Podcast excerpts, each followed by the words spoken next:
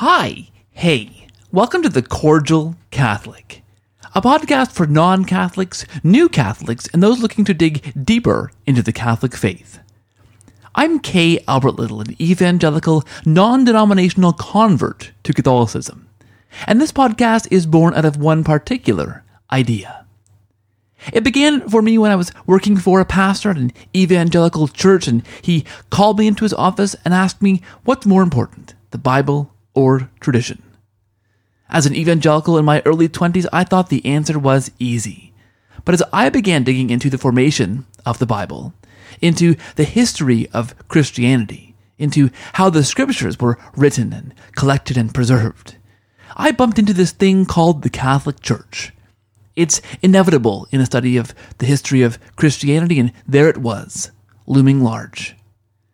As I began to read from ancient Catholic documents, from real Catholic primary sources, it was then that I began to realize that what I thought I knew Catholics believed was often, almost always, entirely wrong. It was based in part on misinformation and more often than not on simple misunderstandings. Well, this podcast exists to fill in that gap. The gap between what you think Catholics believe and what we actually do. We have real Catholic conversations with real Catholic thinkers from the heart of the Catholic Church. No misinformation here. And this episode is going to be a fantastic one. A real treat, a real interesting discussion, I think. I'm joined by not one, but two guests. Nick Gibboni the executive director of the National Center for Padre Pio, and the vice president of the center, Vera Calandra. Vera is the daughter of the late founders of the center, Harry and Vera Calandra, and she is the recipient, as you'll hear in this interview, of a miracle. A miracle on the part of the saint who is the subject of this discussion. I'm talking about Padre Pio. My goal with this episode, especially for those who haven't heard of Padre Pio or may not be familiar with many of these fantastic saints of the church, is to expose you, to teach you about one of my favorite saints, Padre Pio. His story, his life experiences, and those things that have happened both during his life and following his life are nothing short of miraculous. That's why he's a saint. It's a fantastic, really interesting, in depth discussion. I think you'll love it. And hopefully, you'll learn something new. This podcast is sponsored by my patrons at patreon.com slash cordial Catholic. Even one or two dollars a month goes a long way to helping me to keep this thing going to support the mission of evangelization which underpins this whole podcast. You can also give a one-time donation at paypal.me slash cordial Catholic. And thank you. Thank you for your prayers and thank you for your financial support. Without any further ado, here's my wonderful, insightful, interesting interview with Nick and Vera on the subject of Padre Pio. Please listen and enjoy.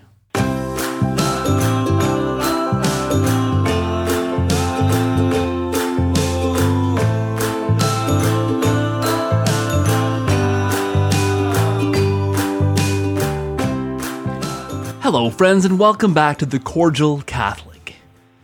Today's discussion is going to be an absolutely fantastic one. You're going to love this, you're going to not want to miss this as well. I'm joined by not one, but two guests from the National Center for Padre Pio in Barto, Pennsylvania, in the USA. I'm joined, first of all, by Nick Gibboni, who is the executive director of the center, as well as Vera Marie Calandra, who is the vice president and one of the daughters of the founders of the center, the late Harry and Vera Calandra. Welcome to the both of you. I am very excited for tonight's discussion. Thank you for being here, and hello. Good evening, Keith. Thanks for having us. Well, thank you for being here. So, this discussion uh, for our listeners is not going to dig into why Catholics pray to the saints or what the community of the saints is in great detail. Uh, we covered that in an episode with JonMarc Grodi from the Coming Home Network uh, back in the archives. So I'd encourage listeners who want an overview of this strange thing of the saints that Catholics do, check out that episode. This is going to be an introduction of sorts. Uh, not to the saints in general, but to a particular saint. And I gotta say, he is probably among my my favorite, if not my favorite saint. And again, for maybe non-Catholic listeners, the idea of having a favorite saint might be strange. But as you'll hear in this interview, we can, in a real sense, have a relationship with certain saints as Catholics and come to know them uh, in a deep and real way.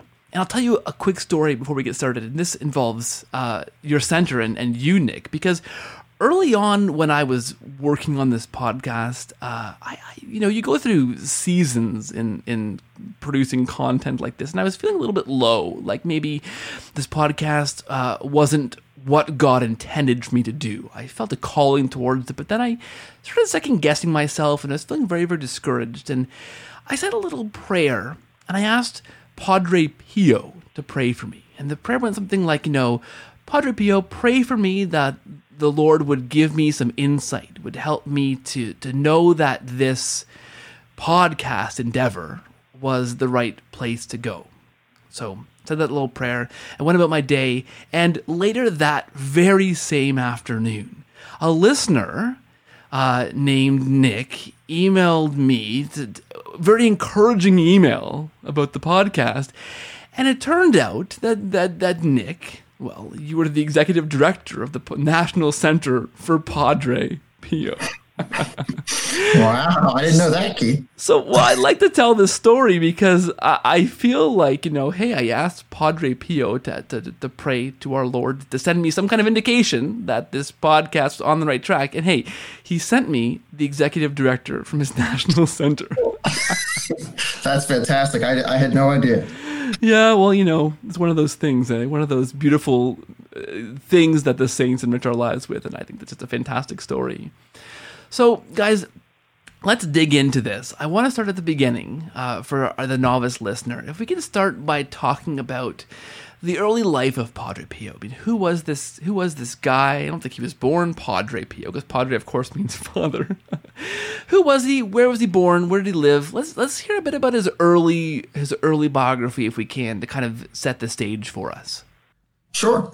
Uh, so Padre Pio was born Francesco Forgione, May twenty fifth, eighteen eighty seven. Uh, he was born to Maria D'Annunzio, also known as Beppa, and Grazio Forgione, uh, also known as Gra. So he would call them Beppa and Gra, his mom and dad. Uh, he was born in the little town of Pietrelcina, Italy, which I'll uh, Americanize or Canadianize there as, uh, as Pietrelcina, Italy. It's about two hours drive west of the town of San Giovanni Rotondo, which is where uh, the friary was, where he spent uh, 50 years uh, and where his body is still. So to give you an idea, it's like south central Italy. If you're looking at the uh, if you're looking at the boot of Italy and you see the little little spur that is above the heel, it's kind of uh, in the middle, you know, right in the right in the center of the map of Italy, there across from the little spur. Um, he was named after the second born son of his parents, um, they would he was the fourth of eight children. Their second born son uh, died only 20 days after birth. So when he was born uh, they gave him his name and uh, st francis of assisi of course being his patron saint.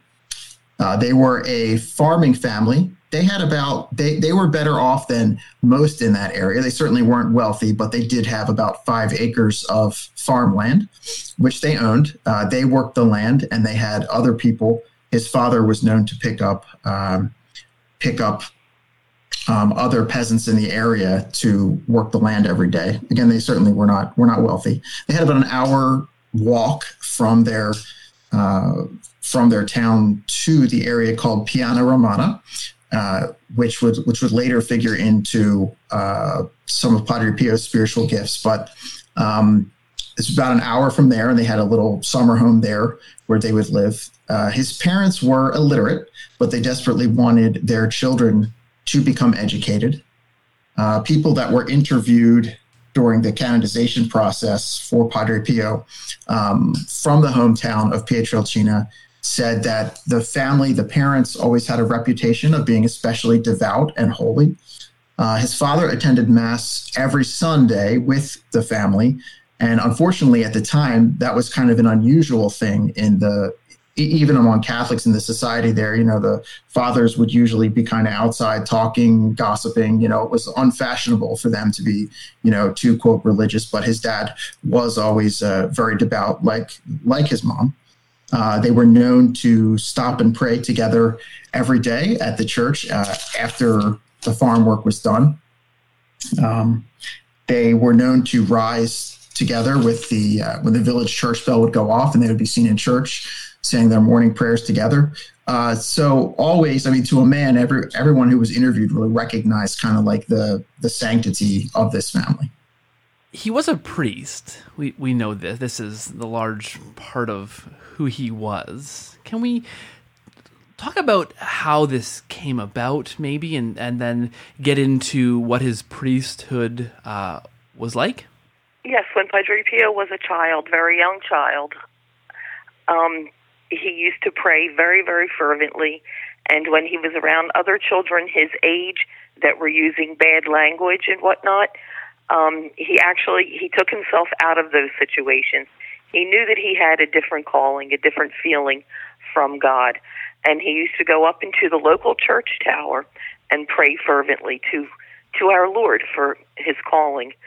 And Padre Pio, I think it was at the age of 11 or 15, um, his parents did allow him to go into the monastery, into the friary, to to go into the priesthood. And Padre Pio started out in a few different monasteries. We call them seminaries in America, but in Italy they're known as monasteries in Europe. And he was in uh, Venafro, Morcone, different ones like that. And Padre Pio became he became a priest in 1910. And 10 years after that, he did receive the stigmata. So you mentioned, Nick, before we went on the air, a very fascinating uh, connection to today during, you know, we're, in these, when this is being recorded, we're in this difficult time of pandemic with the coronavirus, and we're all, of course, remote, different locations. You mentioned that during the uh, early part of his priesthood, uh, Padre Pio was ministering during the Spanish flu, right? Yes. Uh, so he was ordained in 1910, as I said. He received the stigmata uh, September 20th, 1918. And actually, earlier that week, Spanish flu was raging through Europe and uh, and Italy. Town of San Giovanni was uh, was not spared. Um, and actually, earlier that week, uh, the week that he received a stigmata, he and another friar were administering immune boosting shots to some boys at the school that they ran in San Giovanni Rotondo. Um, it was just days later that he actually uh, first received the visible stigmata. Oh, that's really interesting. So you, you mentioned the the stigmata. Padre Pio is known, among other things, some of these miraculous things which surrounded his life. This is probably what he's best known for. Can we talk about some of these miraculous signs and experiences and how they came about and uh, and and what they um, you know, w- when they kind of began to take place. You mentioned the beginning of the stigmata. Can we unpack what these things were and, and how they kind of began in his life? Sure. So, so when we think of miracles, um, sometimes, you know, I guess what we think of most often is healing. And certainly, Padre Pio was given the gift to be able to heal people, but uh, he had so many what we might call charismatic uh, type of gifts, not charismatic in the sense of we might think of the charismatic movement, um, but there's so many different types of um, so, so, many different types of i guess we'll just refer to them as spiritual gifts. Things like the stigmata you hear about bilocation an aroma of paradise gifts of languages frequent visions of jesus mary guardian angels reading of souls and hearts uh, supernatural light that people would see for him when he prays. But so these things really started uh, very very early on. There's actually um, he he shared with another priest and I, what I'm going to talk about today is only things that are there's a lot of misinformation about Padre Pio or unsubstantiated things. So really, I'm going to talk about things that we know from friary records that there are records of and substantiations and, and witnesses. But he had mentioned to other friars that when he was a very young boy. Um, from, from as long as he can remember, he remembered speaking uh, with Jesus, Mary, uh, our Blessed Mother, his guardian angel, to the point that he he would say something to a playmate of his, and he thought that they were just trying to be humble by responding to him that no, they did not see their guardian angel or Jesus or Mary. He really didn't realize till he was older that this was not a common occurrence. Um, and then after he was ordained a priest in 1910 is when he really started to have a lot more uh, of these supernatural experiences happen. For example, what I had alluded to earlier at um, at the farmhouse in the in the Piana Romana, he was so sick. He was not. He didn't have the greatest of health when he was a child, but after he was ordained, he was so frequently ill. He was just going back and forth from and, and even right even when he was doing his seminary studies back and forth between the novitiates and then he was ordained and he was constantly they would send him home uh, to Pietrelcina because they the idea was that the doctor said, well, maybe the fresh air, maybe his homeland air, his native air, you know, will help him to be home. And this happened for really about eight years before he really ended up going to San Giovanni Rotondo and then staying there for 50 years. But so when we, you'll hear us at the center talk about the visible stigmata that lasted for 50 years, and that's because eight years prior to that during one of these trips home after he was ordained. Was actually less than a just a little bit less than a month after he was ordained. He was sitting under a tree in the piana romana in the in the farmhouse area when he received the stigmata the first time. And he asked our lord and he actually had another priest pray with him that the visible that it being he didn't want he wanted to suffer. He was willing to suffer from the pain but he was embarrassed. He didn't want the visible signs that other people could could see them. So as early as as early as that was September seventh, nineteen ten, a little bit less than thirty days after his ordination, he he received this uh, this stigmata, which would become invisible uh, for for the eight years until the visible one.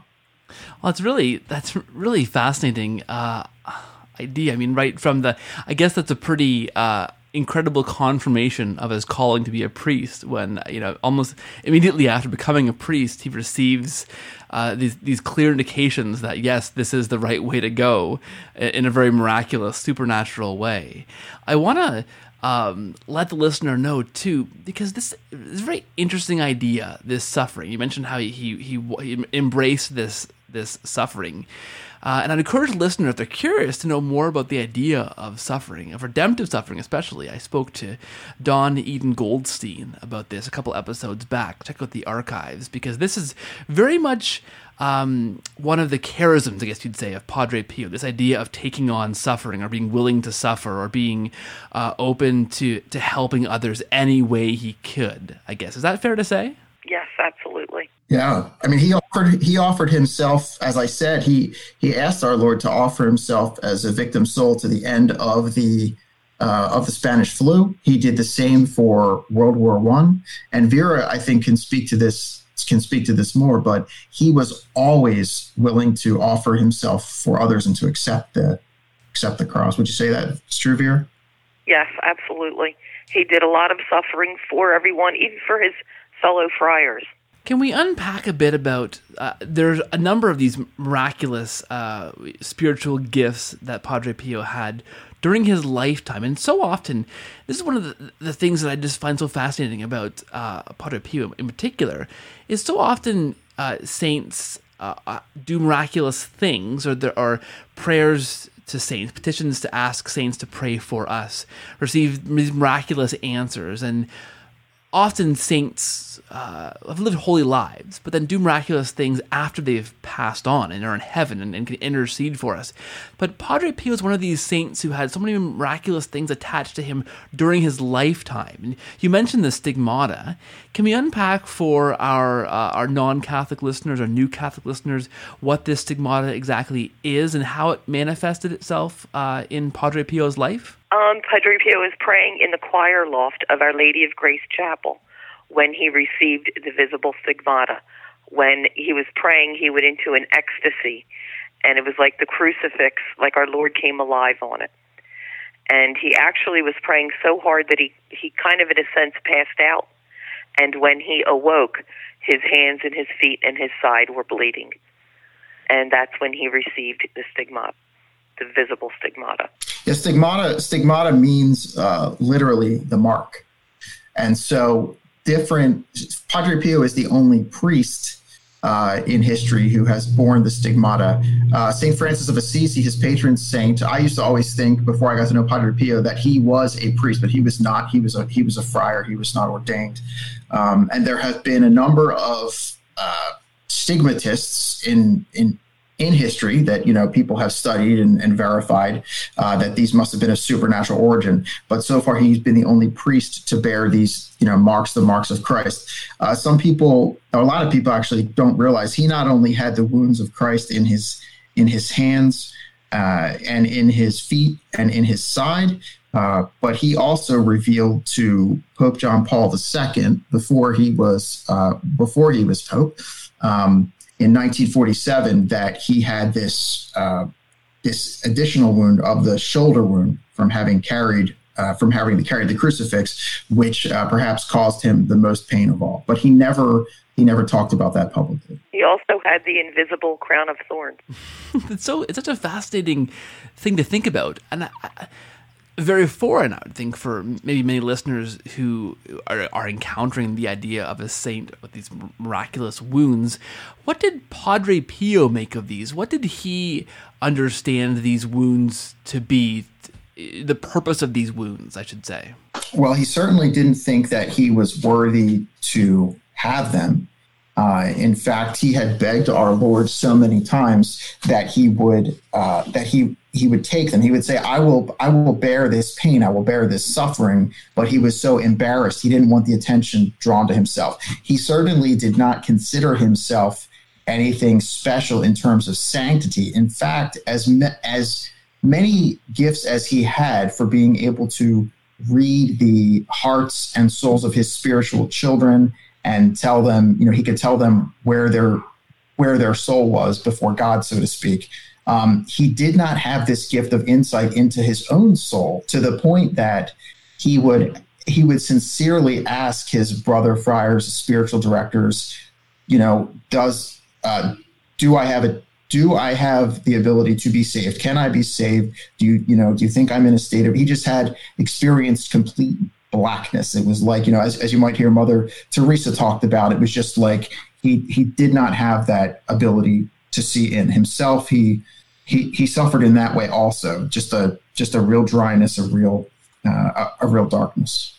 That's so fascinating. You mentioned this other ability he had to read souls. Uh, amongst his other miraculous things that were attached to his life. Can we unpack what that was a little bit further? Like, what was the idea of he was able to? I've I've heard it's told that if someone were to come to him in confession, which for us Catholics is what we believe Christ instituted to uh, to help us receive forgiveness of sins, it's confessing our sins to another person. Uh, you know, so when he was when he was a confessor, when he was in confession, someone would come to him. I've heard it said that he almost knew what they'd say before they said anything. Uh, can you unpack that a bit, bit more for us? Sure. There's a little bit of a of a misconception in that he did not have this ability. He he wasn't able, at least he said, it wasn't everyone.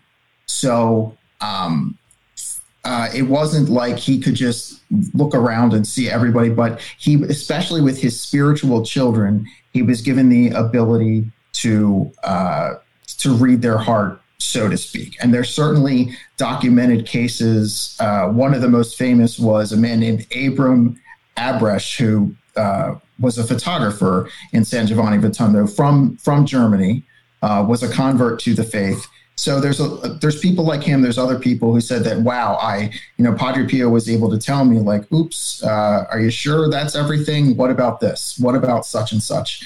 Um, he would also could tell if somebody was just testing him, they just wanted to come to hear, you know, the, the famous friar and try to stump him, or they they were just curiosity seekers. You know, he often was able, if someone was sincere, you know, uh, and they forgot something, he was known to remind them. I would say the people that came to discredit him obviously would be the non believers and also non Catholics, just out of curiosity.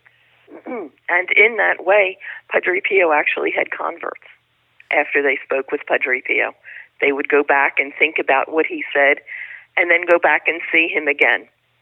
And actually, someone that we just met what, last year, Nick, um, Neri, through Padre Pio, his wife's connection to Padre Pio, um, it's actually his father-in-law was one of those that tried to. He was in the Italian government, and he was a communist, and he went to Padre Pio and kind of, like I said, tried to discredit him, and he ended up falling in love with Padre Pio, and became a, a very good supporter and friend to Padre Pio, and a convert. So there's, it wasn't just in the confessional, but it was just seekers that wanted to to hurt him, to discredit him, and many even in Holy Mother Church did that as well. But Padre Pio, he God allowed him to see through that and to know what people were really coming for. well, it's really fascinating that you that you say that those. I mean, because somebody could could look at the life of Padre Pio and wonder what these what the purpose was of these different things he was given, like you know what what what God intended him to do with these things. But when you say something like, and there's certainly lots of answers, and it's quite obvious in certain aspects why he could do these certain things. The suffering is an important idea, and this ability to to read souls is uh, obviously a grace given to him to help these people to make a good confession and to, and to, to be reconciled with God. But then this interesting angle, Vera, that you mentioned, the, the idea that some of these people who came to discredit these miraculous things actually ended up converting. Yes. For me, as I'm an I'm an evangelical convert to Catholicism, and reading about the life of somebody like Padre Pio, I can tell you 100% for sure was something that was so enticing and interesting about the Catholic Church. I'm thinking, okay, if these, if if God gives these people in the Catholic Church, these these priests, these abilities to do these things, if we can look at this miraculous life of this Padre Pio and and say yes god is working through this priesthood of the church by giving these certain priests these certain miracles well that, that's that's pretty convincing argument for catholicism right there i would say Yes, actually it is. We had um, we at the center we get a lot of different kind of visitors from all walks of life, and some of them are just simply curiosity seekers. And we had a visiting priest there at one time who um, was approached by what this gentleman referred to himself as an atheist. And the priest just looked at him and he said, If you were an atheist, you wouldn't be here. And that gentleman still comes. Did he convert? We're not sure. Um, but a lot of conversions also came from. There's one story, if you'd like me to share it, was a husband and wife, and the wife always, always prayed for the husband to convert. San, um, townspeople of San Giovanni, and she would pray and pray and pray. And here, the husband just simply he didn't buy into Padre Pio for whatever reason. Here, she re- she got extremely sick, and he, in turn, the doctors gave up on her, had a big family, and he's like, you know, Padre Pio, you know, it's usually my wife that comes here, but now it's me because I'm in need. And even though the wife passed away, the gentleman still converted and became again a very good friend of Padre Pio. So yes, Padre Pio has many, many conversions, like assigned to his name, which I think is very cool because that's why Padre Pio is a saint for our time. Because Mm. right now, we need conversions to bring the world back to its knees. We definitely can. And like Nick is saying, the, the correlation with Padre Pio in the pandemic and Padre Pio now, and what we're going through now, you know, in 2020. And we receive many phone calls for conversion, for illness, for safety from from uh, you know for family members. So yes, Padre Pio, he kind of in a sense never goes out of style. well, certainly, and you know, I mean, uh, the story I, began this episode with uh, this this it, I think miraculous encounter with uh, with with you, Nick, uh, through the intercession, through asking Padre Pio to to ask our Lord to help encourage me to keep going with this podcast. I tell that story to my to my RCIA group. Uh, these are people who are becoming Catholic. Um, and then, you know, that continues. I mean, so the, ministry of Padre Pio continues today, uh, not only in, in the work of the center uh, in a major way, but even in these small little miracles, uh, like my example, that then can encourage this group of a dozen or so people in this room who are becoming Catholic to, to, to grow deeper in love with the church, right?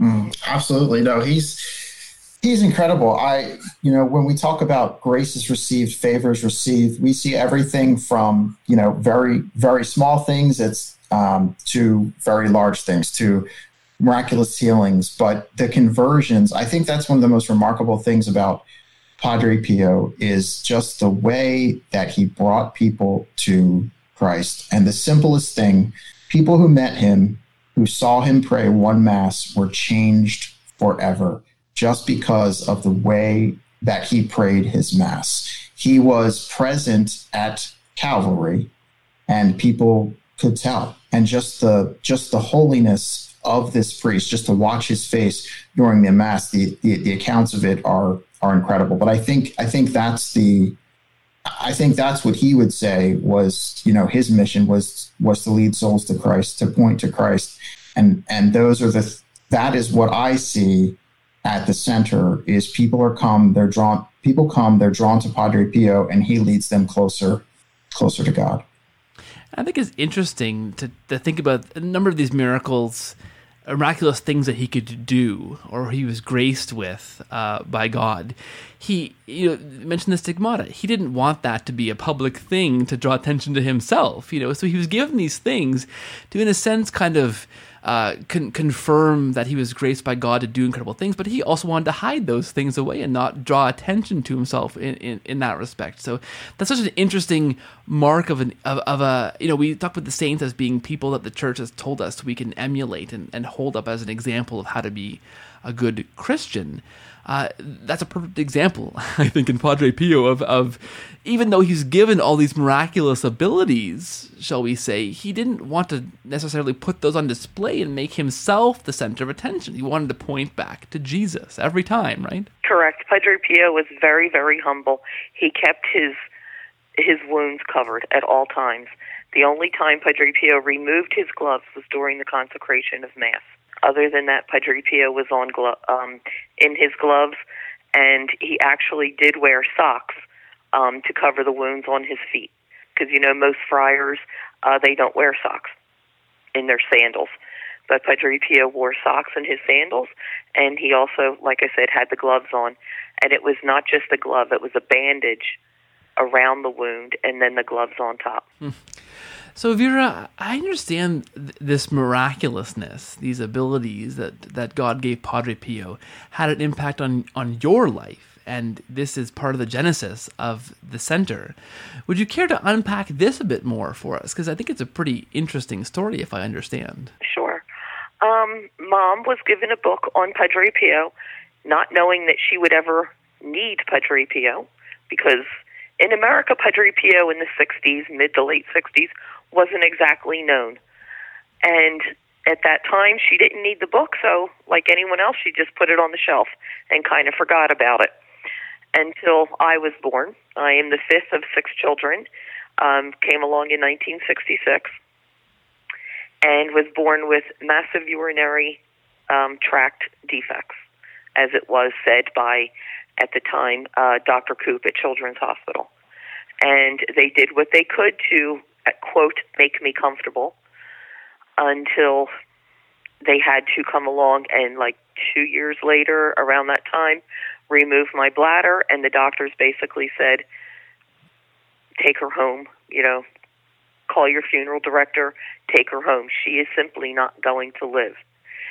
And a few months before then and we actually have some of the letters on display up in the museum at the center mom took that book um, and she just, I mean, she exhausted the Saints in Philadelphia because that's where we're originally from, the Philadelphia area, and she just wasn't receiving the answers. She, she from well, miraculous medal from Saint Rita, from Saint John Neumann's Jude, everything, and there just wasn't any answers coming to say what to do next.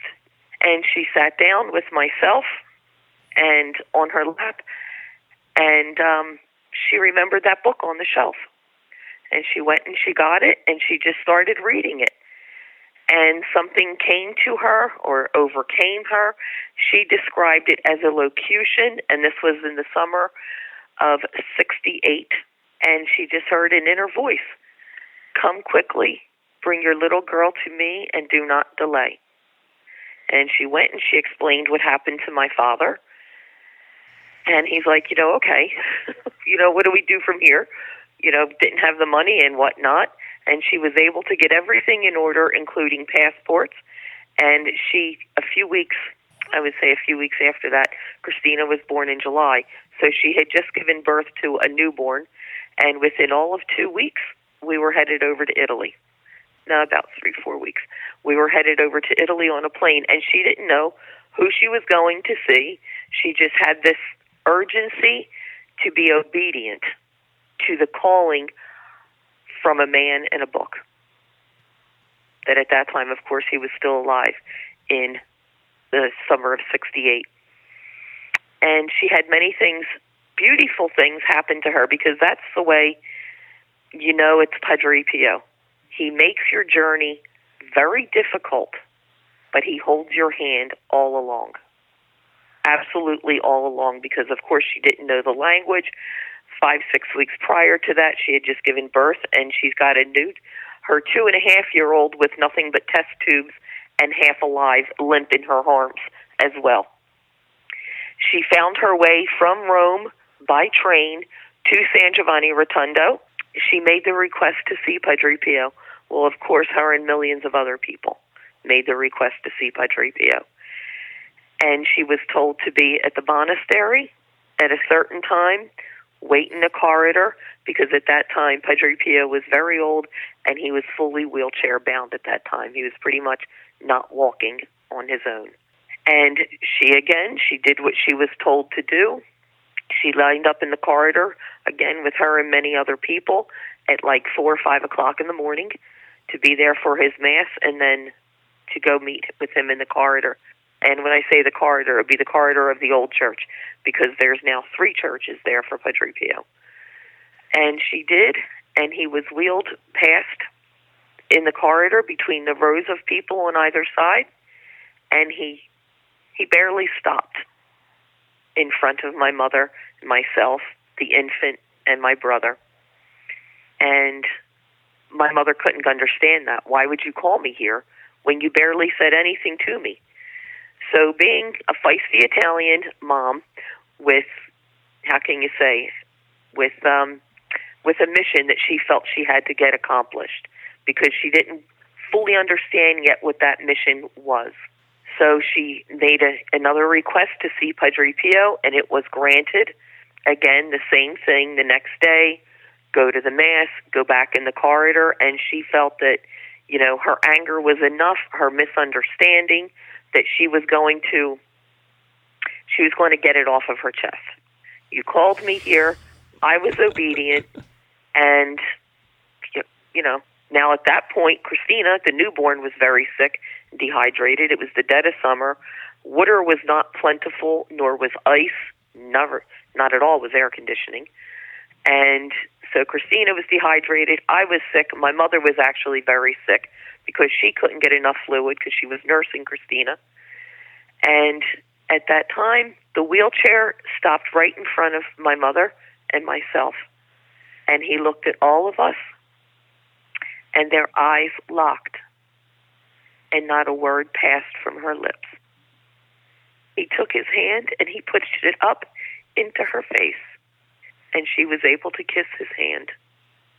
He blessed myself, Christina, Michael, my mother, and touched us on the head. And that was it. And two days after that, you know, she was on her way back to Rome and to home.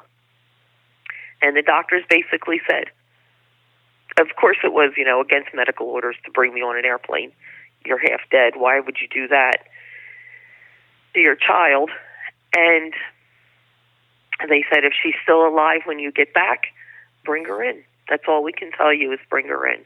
A few weeks after we returned, my mother was watching the news on television, preparing dinner, and she re- and it was on the news that Padre Pio had just died in September, and then immediately she knew why she was called. The urgency of come quickly and do not delay, because Padre Pio felt maybe his health getting that bad or knew God was going to take him home shortly thereafter. A few weeks after that, we made the appointment to go back down to Children's Hospital and they did x rays and they said, whatever you're doing, keep doing it because the bladder that we removed, there is a rudimentary bladder there that's keeping her alive. And that promise mom made with her eyes if you make a miracle in Thanksgiving, she would make him known. And in 1969, the early summer of 69, we went back over to thank Padre Pio. And she sat down with the friars that could speak English because she did not know Italian. She says, Now, I want to say thank you. What can I do?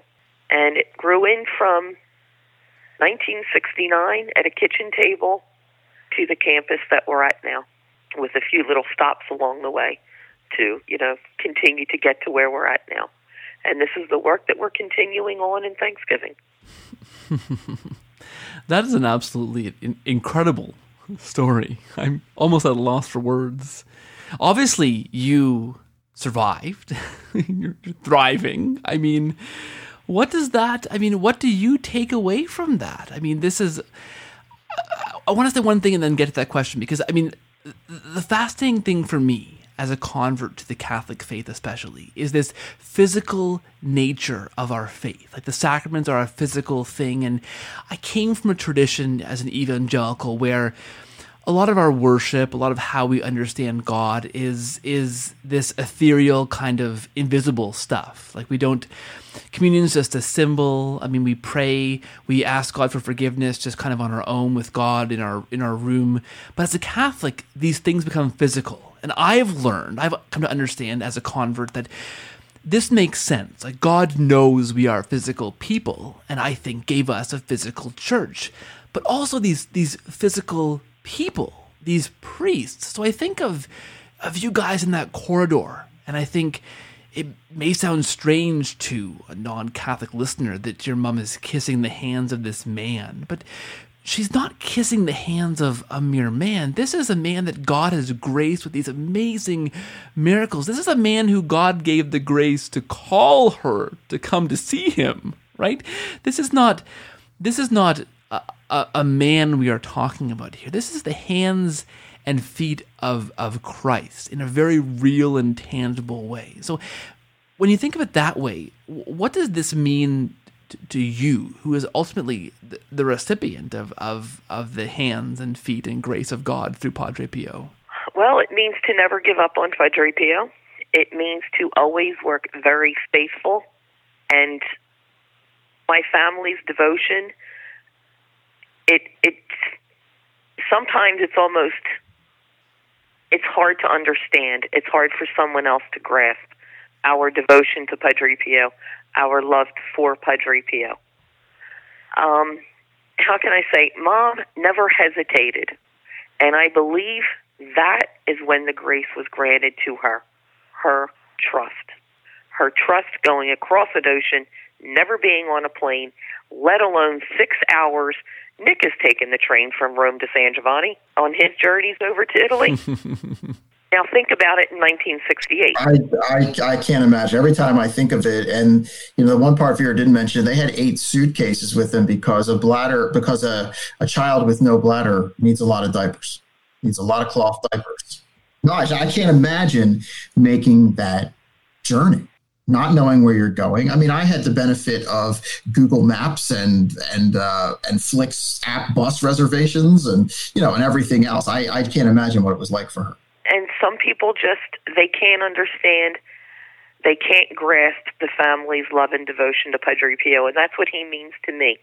I say, as long as there's breath in me, I'll never turn my back on him. And I know my sisters at the center feel the same way you have your ups and downs. Nick can Nick can attest to that.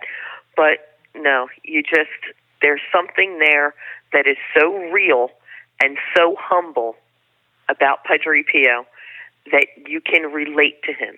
Mm. He is a very, very relatable saint because of his fear. His Padre Pio, one of the things that happened in his life is he used to get beat daily by the devil in his cell. His cell would be his room in San Giovanni. And he, out of fear, he would ask the Blessed Mother, he would ask St. Michael, I was waiting for you. Why didn't you come sooner? Now here's someone who was going to end up being a saint, who was worried that some that heaven wasn't going to come through for him. Isn't that something all of us experience? That's mm. that's the nature, the human, the humanness of Padre Pio. That's the best way I can describe it. Nick, would you agree with that? Oh, absolutely. I mean, that's what's so. So at the same time that you have this man who is exhibiting exhibiting the stigmata, the, the wounds of Christ, and he's bilocating and he's, you know, all these different spiritual gifts to talk to the people who uh, lived with him every day. You know, they said he was so much just like another person. I read a quote from one of his friars uh, earlier today. Said, What is it like to live him? Weren't you just constantly in awe of his gifts? He said, Yeah, I was for two or three days. He said, but then he's just so he's just such a human. He's just such a down to earth, um, you know, person as well that it really. He was so humble. Like I said before, he didn't have this great confidence in his in his in himself. He had great confidence in God and none in himself. Um, you know, he gave he gave all the credit to God. So I think yes, it is very very it's very humbling and Padre Pio, his gifts, his gift of bilocation. He was at Saint Teresa's canonization. Yet is documented that Padre Pio never left the monastery in San Giovanni Rotondo. That's probably my favorite documented bilocation. His spiritual children, he was bilocating all the time. And, and what's interesting, when you would ask him about his gifts, you know, he would say, well, they're a mystery to me too you know, and he would, uh, you know, when he was pressed to speak about bilocation, you know, which which is a good example, uh, he would often not answer directly, but if he was really pressed, you know, about his, you know, his quote travels as they called him, you know, he would say something like, um, like he would answer the question, well, what language do you speak? If you bilocate, bilocate to a spiritual child who speaks English, he would say, he would say, oh, Italian. He would always say that. In Italian, what, uh, how many miracles do you want the Lord to perform? You know, like bilocation and have me speaking in different languages. mm-hmm. You know, so he um, he he would he would say, you know, somebody would say to him, "Oh, I understand you were in Rome at you know such and such a house as a spiritual child. Well, tell me what the house looked like." You know, or something, and oh, you must have noticed the pretty flowers in the garden. And he would say, "Huh? Oh, that? No, I, I really, I'm, I'm I'm able to see the, the, the person. God does not concerned about things like that. So he would acknowledge that these things happened, but he also acknowledged that it wasn't because he was this super holy special person, it was all God. Again, he, he was so humble. Padre Pio was he was a Franciscan after St. Francis, which I think we can agree that St. Francis was extremely humble. So, Padre Pio was eventually obviously canonized as a saint in the church. Can we talk a bit about this process and what ultimately led to his canonization? We talked about kind of the end of his life, and obviously, while he was alive, he was very popular. Maybe not in the U.S. as you mentioned, but certainly uh, in in Europe, at least in his immediate area, certainly he was he was well known. What eventually led to his canonization after he passed away? Well, there are steps before canonization. One is servant of God, is the first then venerable, then beatified, then canonized. Padre Pio was beatified May 2nd, 1999, and my mother had the privilege of being at the canonization, of reading one of the readings. I believe it was the first reading during his canon. And at that time, mom had a very good relationship with then John Paul II, Pope John Paul II.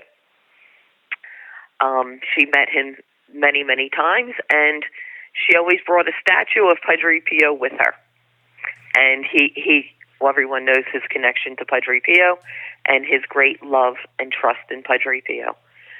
Um, mom's health was going down after she was diagnosed with cancer, so she was not present at his canonization on June 16th of 2002.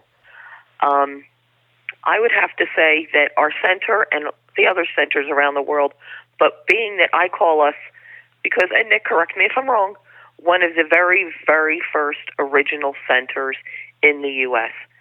done out of Thanksgiving for a grace received. Mom made a promise.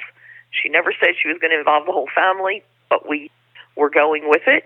And um, so her work, like I said, started in 1969, and it involved with also bringing people to Padre Pio, running trips over to Italy and whatnot, and doing talks. Basically, I think there was only like three states my mom was not in, doing talks on the grace she received and introducing people to Padre Pio. And as she got to learn more from the friars, mainly Father um, Alessio Parente, he started traveling with her all over the U.S. And Padre Pio grew. His popularity grew. It grew in America. It grew all over the world. Um, and again, she had a good relationship with John Paul, with Pope John Paul II.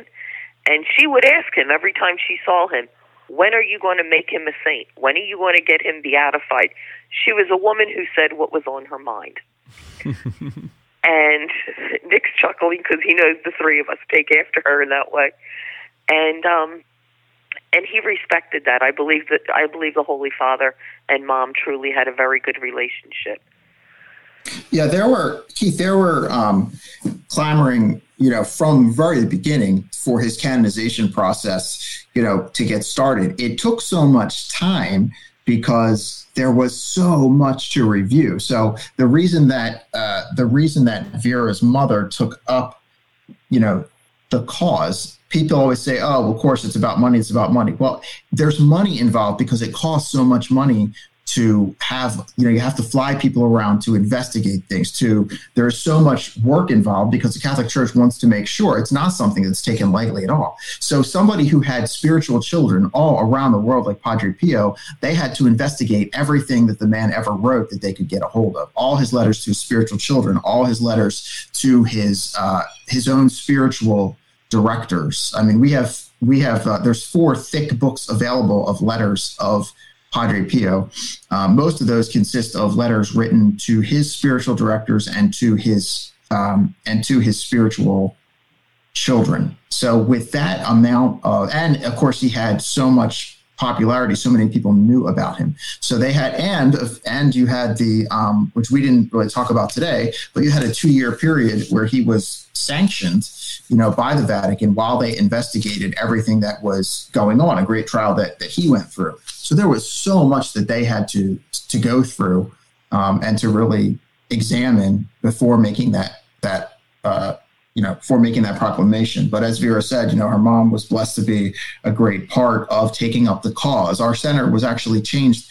The title was changed to from the National Center for Padre Pio to the cause for the canonization of. Uh, Padre Pio, and that was a great part of the of, of the center's um, work. But yeah, there were demands from all around the world, you know, for that for him to be made a saint quickly. But there was a lot of work to do. Being that we worked very close with the friars as a family, we would go over when Mom was just learning about Padre Pio. Um, she would answer a lot of the English mail that was coming over from America with Father Alessio. So with that came many, many graces, and that is what was collected to look at and review the virtues of Padre Pio to put forth the idea of his becoming a saint, you know, servant of God and then venerable. That there were so many hundreds of volumes. We worked with the vice postulator, Father Gerardo Di Flumeri, that they turned every, once he sealed it, did the ceremony to get everything down to Rome for review, Rome turned around and said, This is too much. You have to condense this.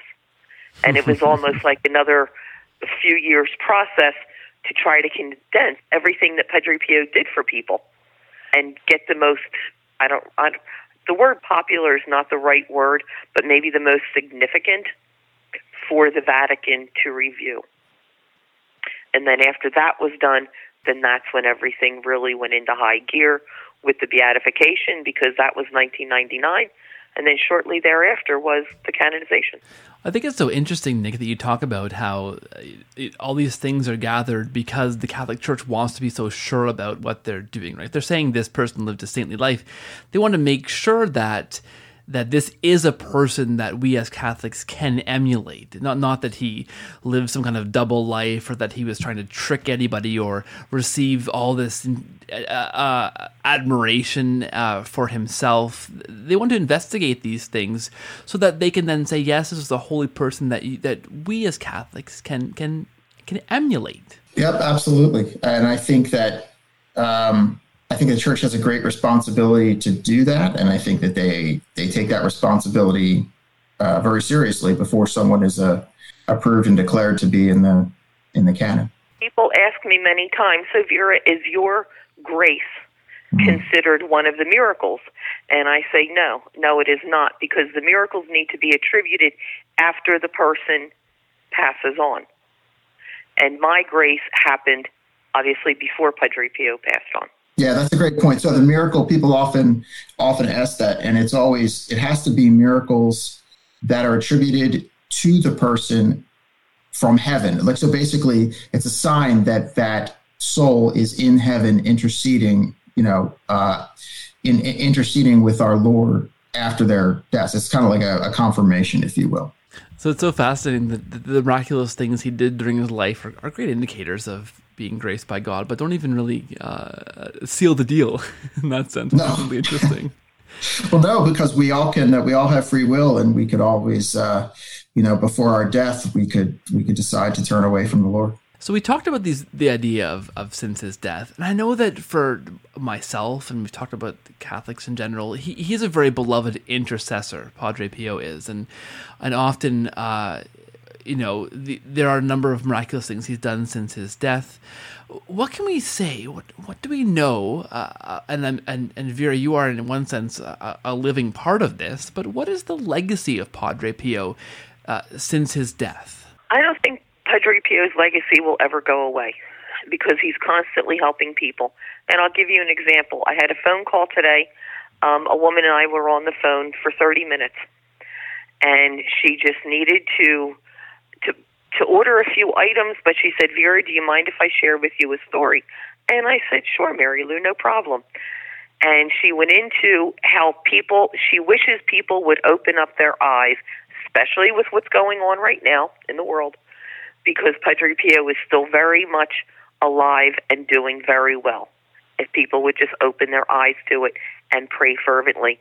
And she gave me the example of a few years back her daughter had three massive lumps in her breast, and it had already metastasized. And her and her daughter were at church one day on a Sunday. She says, My daughter was never a fallen away Catholic. She says, and, and me, being human, asked myself, why? She's always been a good girl. Why did this happen to happen to her? You know, now I'm going to lose my daughter. And she just begged Padre Pio and begged him and begged him during Mass. And she says, My daughter and I went home. We were watching TV. And all at once, my daughter says, Mom, do you smell it? And she said, Smell what? She said, The roses. The roses are beautiful. And she said, Two days later, she went for her mammogram. This was already after a confirmation. And the doctor said, uh, We have to do another mammogram. Come back in a few days. Doctor still didn't like the results. Come back, we're doing a third one. And she's like, Why? Why won't you tell me what's going on? Did they get bigger? Did they this? And he says, I don't know what to tell you. He says, Because those lumps are gone. and that was a number of years ago. And she said, My daughter never went back. She said she's fine. She says, Now I get upset with Padre Pio. Why couldn't I smell the roses too? And I said, Because Mary Lou, it's not for everybody. I said, You were begging for your daughter out of love and humility. Your grace was received. What's, what's amazing, Keith, is that these stories are not uncommon. And, and, um, his presence, um, him being, we have a, uh, we have a gentleman that comes to the center. His name is Paul Walsh. And um, on April 22nd, 1984, Easter Sunday, he experienced a healing. He was uh, 17 years old. He'd been in a terrible car crash. Um, doctors have doctors had uh, pronounced him, you know, quote, brain dead, persistent vegetative state.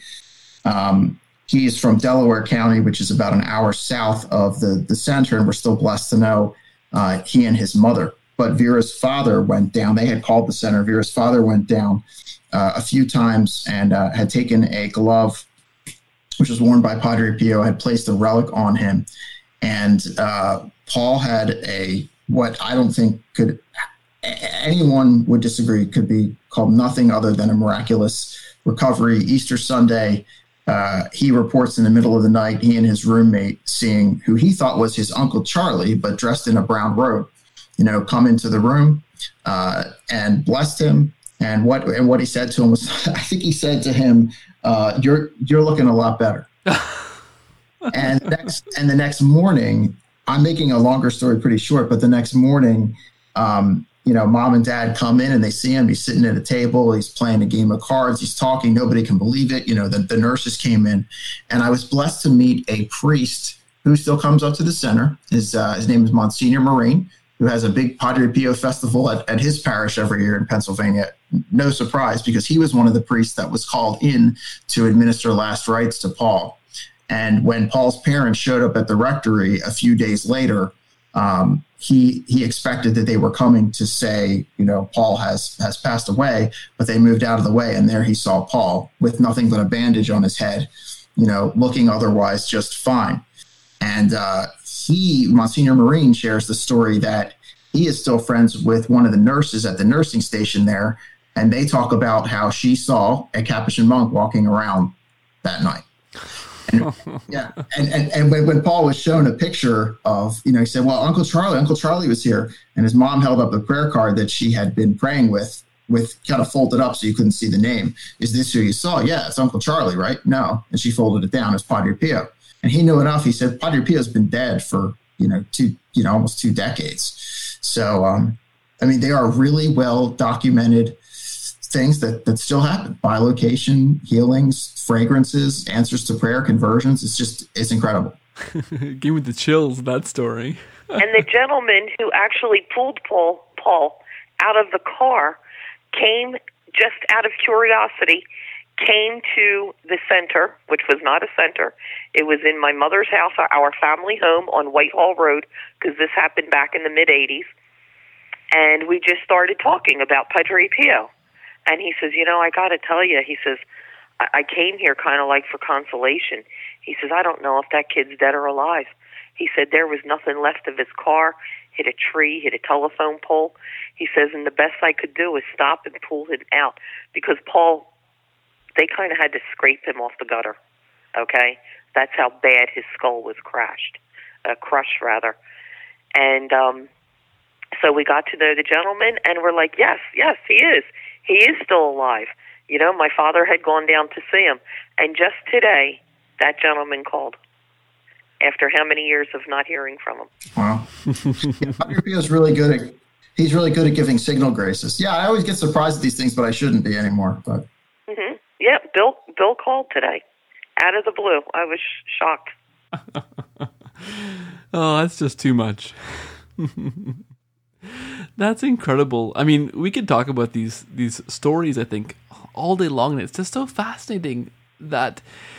I mean, this this is this is one person we're talking about, but what an incredible amount of grace he was given by God, and what an incredible legacy that that grace has has wrought. And and you said it a couple times now, Vera, and I think this is so poignant. I mean, this is the time we are in a difficult time of this global pandemic and, and, and people are, are, are sheltering in place and locked in their houses. I mean, uh, fear is, is, is sweeping across the world. And I think this is an incredible opportunity, obviously. And I mean, God is in control of, of, of the destiny of all of us. I mean, this is an opportunity for us to return to God and and and to and you know to to, to seek some kind of solace and, and, and answers and comfort. And I think, as you said, this is this is a part of Padre Pio's legacy. This is a this he is a saint for for these times especially.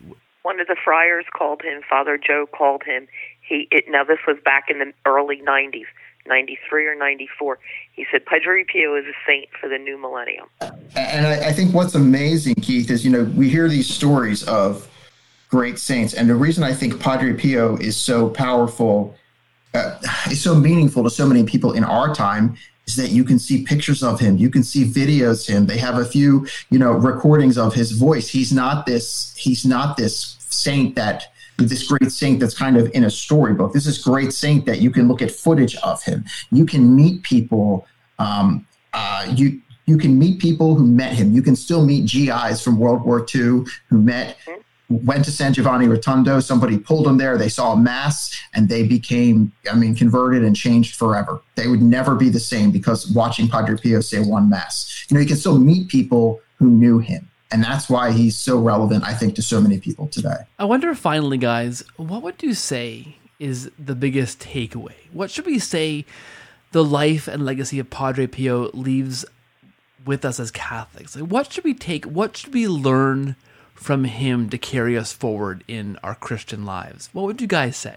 That he's relatable to everyone, literally to everyone. There's a book on Padre Pio called Jack of All Trades by the monastery, the friars that lived with him, and it's absolutely true. That is a very fitting title because he's for Catholics, he's for non Catholics, he's for fallen away Catholics. Um, he's for, you know, how some saints are just for cancer or just for, you know, mental illness. Padre Pio has like every kind of ailment, mental, physical, emotional.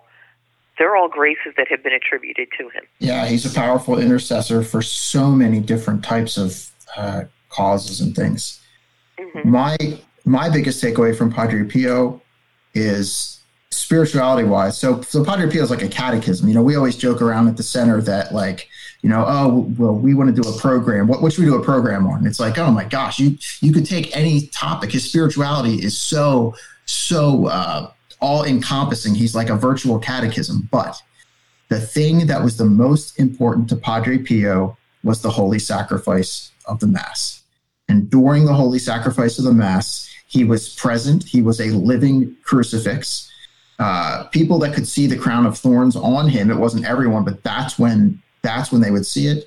His face would become, uh, during the Mass, I mean, he would become transformed. He was present. He looked ethereal. He was suffering. He was in agony. It took him so long to say it. And then after Mass, there was this great joy and this great peace that, that came over him, you know, from from having said the mass. And so I think that what Padre Pio would want us to uh, to take away, or at least what speaking for myself, is how important, how real that holy sacrifice of the mass was. I mean, he I'm going to mess this up. Vera might be able to say it, but he was known to have said that the um, the the earth can exist without the sun, but not without the holy sacrifice of the mass. Yes, and sooner again, than it could. With, that's no. relatable to what we're going through, right, Nick? Yes. Not being able to go to church. So I think in this time when you know the the real presence is so called in into question by so many catholics i mean here in the united states i forget when they do you know they do these surveys what percentage of catholics believe in the real presence let alone you know what percentage go to to mass but to watch padre pio say mass to hear him talk about it just how important that was that that was everything. So i think that's that's a big one. And i think one that is really overlooked is the reality of purgatory.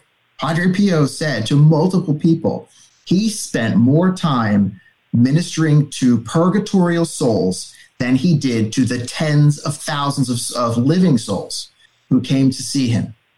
He would look out of the confessional, he would look out the door, and he would see a line of purgatorial souls going down the mountain, waiting to come up for him to pray for. And his and his confreres could sometimes hear them there's all kinds of there's there's a great book. Um, uh, Vera, what's the one? Uh, Viva Padre Pio. We have a great yeah. book about that. Stories about these, you know, encounters. So, you know, people who tell me they don't believe in purgatory, you know, and but they believe in Padre Pio, I say, well, guess what? Padre Pio sure believed in purgatory. so, my, so his devotion to the Holy Souls was huge. So I would say my biggest takeaways from Padre Pio is the Holy Mass, uh, the real presence of the Eucharist and the and the need to have a strong devotion uh, and to pray for the holy souls. And confession. Oh yeah, he spent he spent 13 to 18 hours a day in the confessional. We actually over at the center we have a confessional from one of the monasteries Padre Pio was in.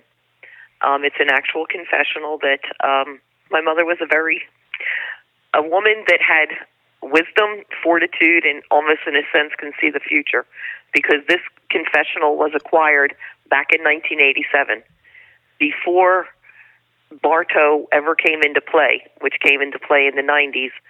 Um, she knew that one day, again, if it wasn't God leading her and Padre Pio leading her and pushing her, that confessional is now sitting in the replica of Our Lady of Grace Chapel and you say, what's the takeaway? We wouldn't be where we're at today if it wasn't Padre Pio and God at the helm of our work.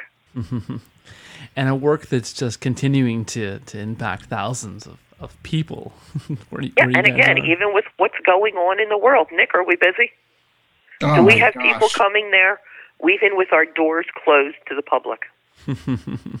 I don't know, Keith, if I mentioned to you. So since we've been, we're going on, I guess it was 30 days today, maybe, uh, since Pennsylvania has been under the, uh, you know, the mandatory quarantines. And um, so, but I have, and I know I can speak for my coworkers too. I have never worked so much or so hard because there are so many people that, you know, we're still answering the phones We've stepped up, you know, all the social media outreach and the and the programming and getting them. You know, our mission is to lead souls to God through Padre Pio, and the hunger for Him, uh, which is which is just indicative of a hunger for God. That's what Padre Pio did on Earth, and that's what he that's what he continues to do. But yeah, I mean, especially right now, people are just they're thank God, you know, they're they're they're turning to the Lord and uh, and they're they're hungry, they're spiritually hungry. Yes, I feel that if my mother was not divinely led and courageous enough to take on what she did in Thanksgiving, we wouldn't be where we're at now. And the world so needs Padre Pio. Amen. Amen. Guys, this has been, uh, I, I can't think of an adjective. Uh, fantastic, incredible, thrilling. This has just been a, a wonderful conversation to have with the both of you. I wonder if you want to uh, let listeners know where they can go to uh, to learn more about the center and the work that uh, you guys are doing. no problem. Um, so our website, of course, is uh, is probably our best resource, and that's just padrepio.org, padrepio.org. Uh, people can can uh, email us anytime. It's info at padrepio.org. And we take great pride that uh, Monday through Friday, 9 to 5 Eastern Standard Time, you will always get a live person on the phone. Even right now, we're all we have lines rolling over to people working remotely and observing social distancing. But that's area code uh, in the United States, area code 610 845 3000. A lot of people following us on uh, on Facebook, Instagram, Twitter. You just got to do a search for National Center for Padre Pio, and we'll pop right up. And of course, uh, when the Lord leads us through all of this, they can come and see you guys in person. What would they find if they came and found you in person uh, there in Pennsylvania? Sure. So we're just about an hour north uh, by car of Philadelphia. We're seated on 106 uh, truly beautiful acres, uh, Pennsylvania hills. And uh, we have a reproduction chapel of Padre Pio's Friary Chapel of the Our Lady of Grace uh, Friary Chapel there, and it's beautiful. Uh, I'd say that it is nearly an exact uh, replica, and that has in there the confessional in which Padre Pio heard the confessions of women. We also have a, a, a truly, can you hear me bragging? But it's true. We have a truly world class, I didn't build it, so I'm allowed to brag, but a truly world class museum, uh, home to the largest collection of Padre Pio relics and artifacts in North America. Um, we have a large spirituality center where we can have uh, we can have masses. We have masses on feast days, first Saturdays, um, all the all special occasions, anniversaries in the life of Padre Pio, and uh, we have beautiful outdoor shrines, which fortunately, we're, people are still able to come right now and be outdoors. Nice prayer garden area. Um, picnic pavilion area. We have all kinds of groups come from all over the U.S. and Canada, come on down with their um, you know with their prayer groups, with their parishes, and uh, make a couple days out of it. Nick, if I just may touch on, um, you mentioned you know the museum with the belongings of Padre Pio. One of the questions asked very frequently um, especially when I'm up amongst the pilgrims. How did you get such a collection of belongings of Padre Pio? Because they are not replicas. Um, his shirt, his stole from Mass, um, his breakfast cereal bowl, and whatnot. Again, going back to the history, um, working with Padre Pio's friars, they entrusted these articles to my mother, to the family, for the people, because she asked them outright you know, what can we give to the, you know, to the people at home? Not everyone can come across the ocean. And that's why we do have, you know, they gave her a glove and whatnot. So we do have those articles for the people that cannot always get to Italy. and some of them, you know, are on display uh, in the museum. So, because keeping the promise, sharing them with the you know the public. Yeah, we call ourselves the home of Padre Pio in the USA, and, and that's what we really try to be. And we're we're blessed and privileged and proud to be official representatives of uh, of Padre Pio's friars in the friary in San Giovanni Rotondo. Well, I'll tell you what. If I were a, if I were a betting man, and I'm not particularly, I, I would guess that based on what I know of Padre Pio, I, I, wouldn't say that I'd I'd never visit the center. I think I'm probably more likely to be led down there at some point, knowing how Padre Pio seems to be leading us around like he is. So oh, we'd love to have you. I'm sure I'll see you at some point. Listen, guys, this has been an absolute blessing to me, to the listeners. Uh, thank you so much. I want to say God bless the both of you. God bless this fantastic ministry. Uh, I would ask the Padre Pio, pray for us, pray for all of our listeners. Ask the Lord to send those graces we need in this time. Thank you to the both of you for for being here. Thank you so much. It was my pleasure. Thank you for having us. Thank you so much. God bless you and your ministry, Keith. Thank you. Thank you. Thank you, Keith.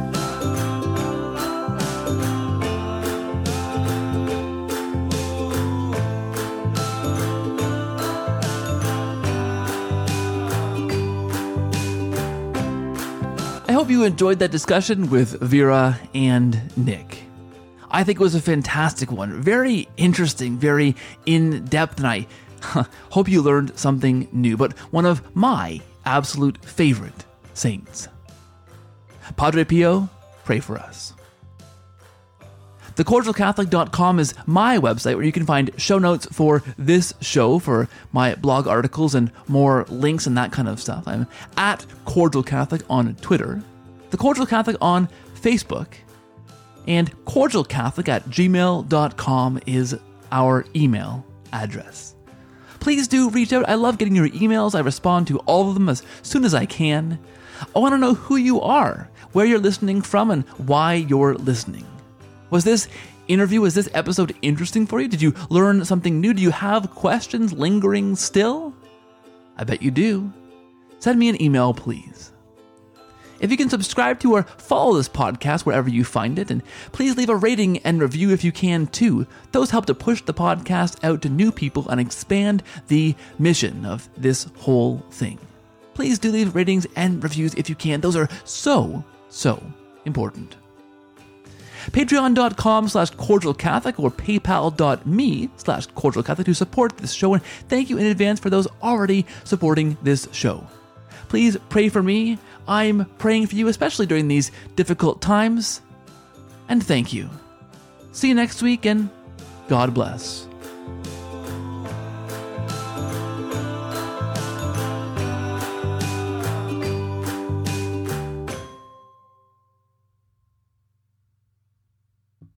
This show is brought to you in a special way by our co-producer patrons over at patreon.com slash cordial catholic.